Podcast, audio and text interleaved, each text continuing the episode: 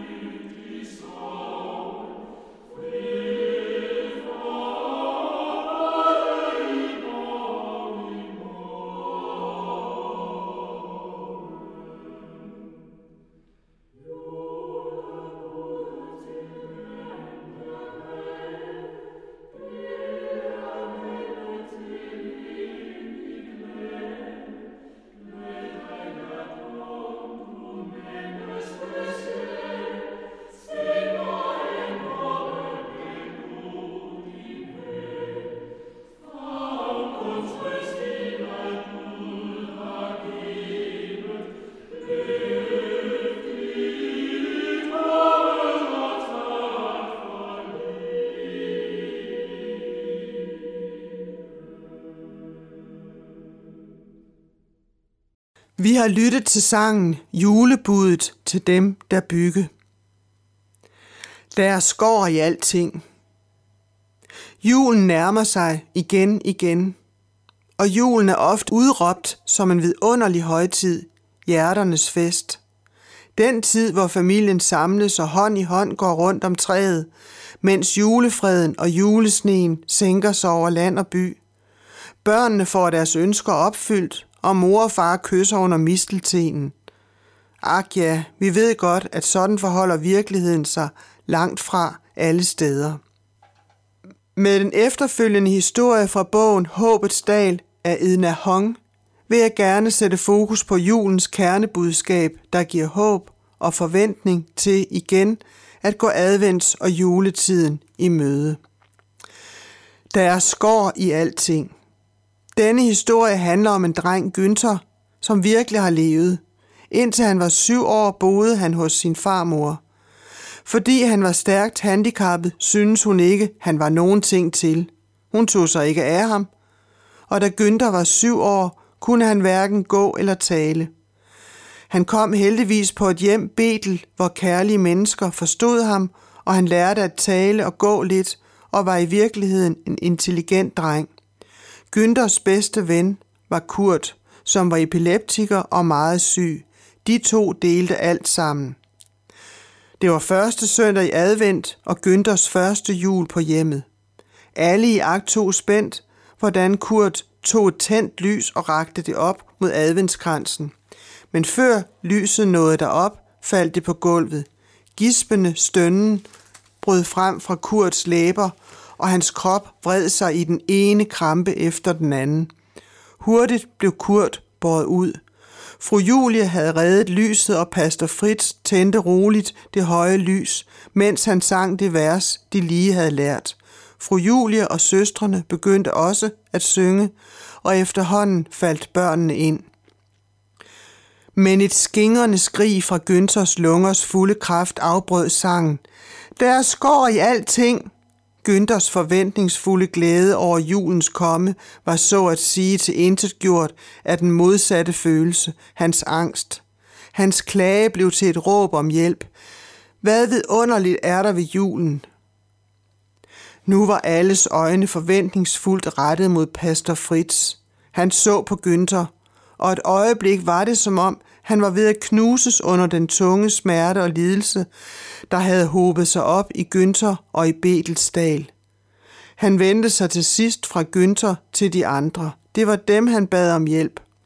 Og hver eneste af dem følte, hvor indtrængende hans bøn var. Hører I, hvad Günther siger? Han vil vide, hvad særligt vidunderligt det er ved julen, og jeg trænger til jeres hjælp. Hjælp mig med at fortælle ham det, vil I ikke nok? Børnene var for svage og ødelagte af sygdom til, at de kunne fatte Günthers råb om hjælp. Men onkel Pastors bøn kunne de godt høre. Alvorligt satte de deres hjerner til at arbejde, så godt deres sløje, skadede hjerner forstod det. Sådan en bøn om hjælp kunne ikke besvares blot ved en overfladisk brug af hjernen. Så meget forstod de. Manfred var den første, der rejste sig op for at aflevere resultatet af sit hjernearbejde. Det er jul i december måned. December er årets 12. måned. Den 25. er det juledag. Det er den 25. dag i den 12. måned. Det er rigtigt. Tak, Manfred, sagde pastor Fritz, og Manfred satte sig ned igen. Monika sprang op og så på pastor Fritz med et strålende blik. Luja, Susanna, sang hun og satte sig igen. Tak skal du have, Monika, sagde pastor Fritz. Er der ellers nogen, der kan fortælle Günther, hvad særligt vidunderligt der er ved julen? Helt nede ved den anden bordende rejste Petra sig op. Hun var den ældste patient på hjemmet, 35 år, men med, men med en forstand som et barn på fem. Hun var blevet boende på hjemmet og hjalp troligt med at passe de små børn. Også nu ville hun hjælpe. Hun havde jo trods alt hørt historien mange gange. Julen er vidunderlig, fordi Gud sendte sin søn, vores frelser, til os. Det er sandt, Petra. Tak skal du have. Men hvorfor gjorde Gud det? Hvorfor tror I, Gud sendte sin søn til os som vores frelser? Willy havde gennemtrævlet alle de salmer, han kunne uden ad. Nu sprang han op. For at genløse Israel, råbte han. Fint, Willy. Tak skal du have. Men pastor Fritz havde endnu ikke fået det svar, han ligesom ventede på. Som en tro kopi af onkel Pastor havde Leni holdt begge hænder for ansigtet og lagt hovedet ned mod bordet. Hun anstrengte sig og brød sin hjerne. Hvorfor? Hvorfor i alverden sendte Gud sin søn til os?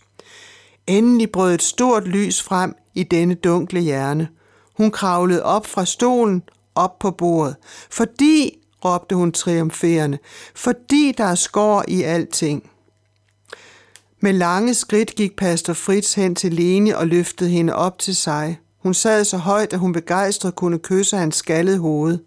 Så knælede pastor Fritz ned ved siden af Günthers stol. Deres øjne mødtes. Af samme vej som smerten var ilet fra den ene til den anden, vendte nu en strålende tillid tilbage.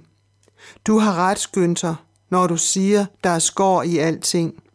Gud ser det skår bedre, end vi gør, og skåret er meget værre, end vi tror, det er. Derfor sendte Gud sin søn fra det himmelske hjem til vores jordiske hjem. Ikke for at klistre skåret, men for at gøre alle ting nye. Derfor er julen så vidunderlig, Günther. Pastor Fritz holdt Leni med sin ene arm og hånd, og med den anden hånd greb han Günthers højre hånd. Denne hånd kommer aldrig til at skrive Günther.